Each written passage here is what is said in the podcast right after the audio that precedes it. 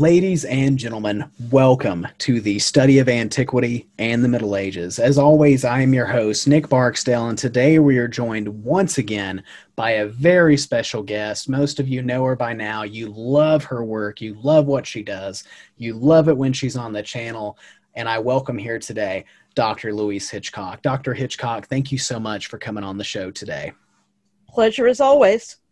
I've seen a subject pop up online quite a bit from history groups on Facebook to threads in Reddit.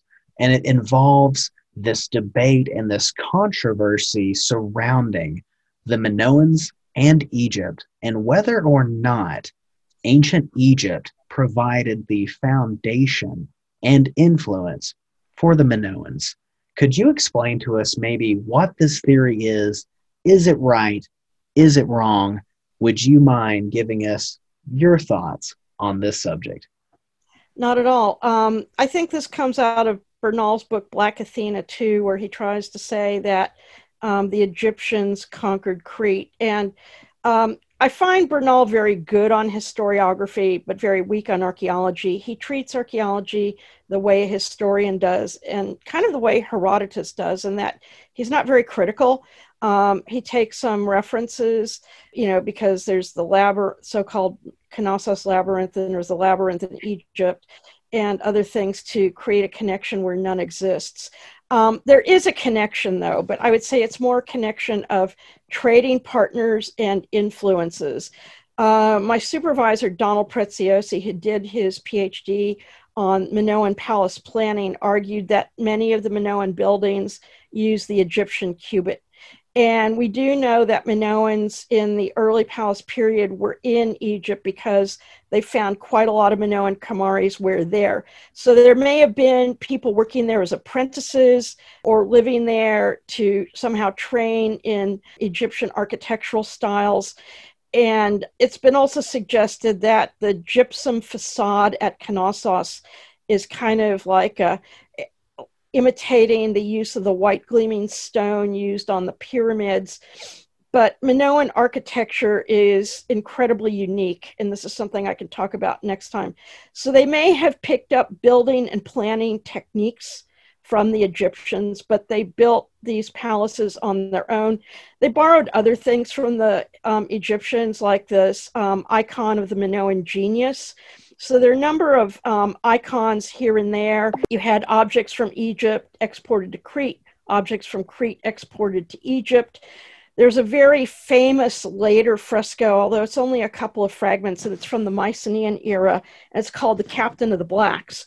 And it shows a man with red skin carrying a spear, and behind him is running another warrior with black skin. And people have used that to say, oh, there were um, there was an army, there were slaves, blah blah blah. What it could just mean is that you had some Nubian mercenaries in Crete, or Nubian mercenaries had been encountered because the Nubians were famous um, for their battle skills and were valued around the region.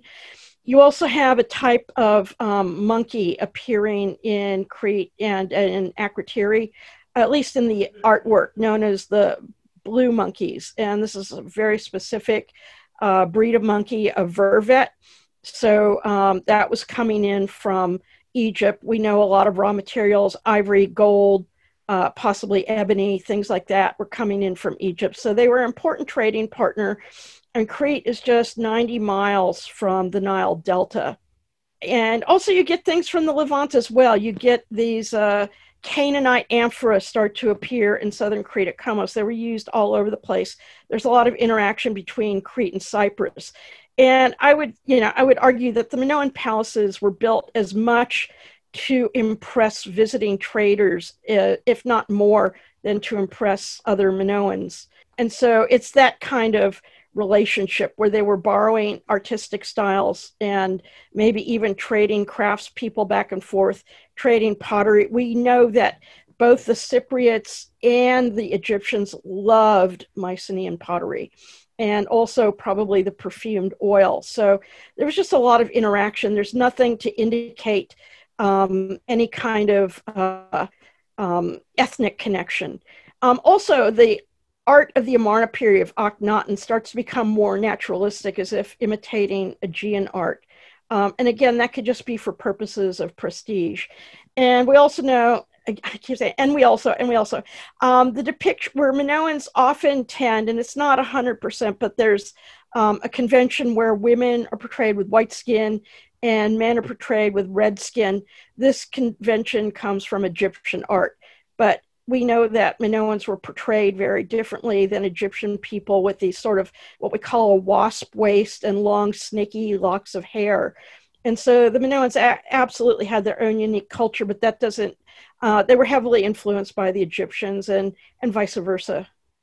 Ladies and gentlemen, thank you all for joining us here today at the study of antiquity and the Middle Ages with one of our favorite guests, and that is Dr. Louise Hitchcock. Dr. Hitchcock, thank you so much for coming on the show today. Uh, you're very welcome. Happy to do it. And as a reminder to our subscribers, don't forget to check out the links in the video description below where it will take you to a variety of outlets to where not only can you purchase the books that she has written that I highly recommend, but also her academia profile to where she can provide us with so much knowledge and deeper insights into the subjects that we love and that we want to learn more about. Ladies and gentlemen, thank you all so much and have a wonderful night.